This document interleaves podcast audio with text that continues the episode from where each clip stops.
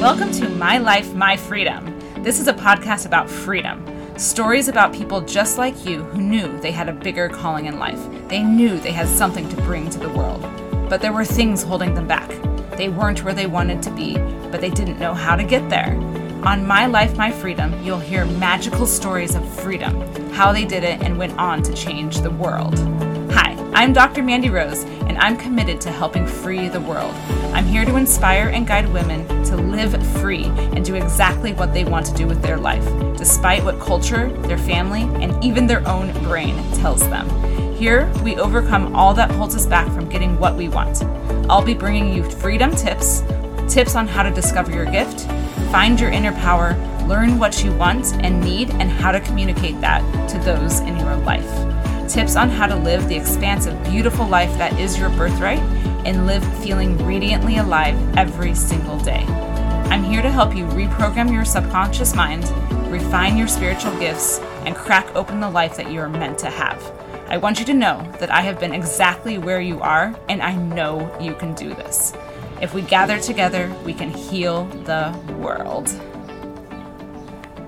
So many of my friends have come up to me and said, Mandi, oh my gosh, how do you just do that? How did you just do that thing? How did you just ask that person that thing and sign or sign up for that thing? How did you can't just do that?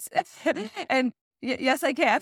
Oh, sometimes I sign up for things or request things from people or do certain things where I don't really have the full plan figured out. I don't have it all completely figured out, but I figure it out as I go. And I think that's a really great way of being that I've figured out that really propels me through life very quickly because I'm forced to figure it out as I go. But I, I say yes to the things that feel really good inside of me, the things that are just like, yes, I must do that.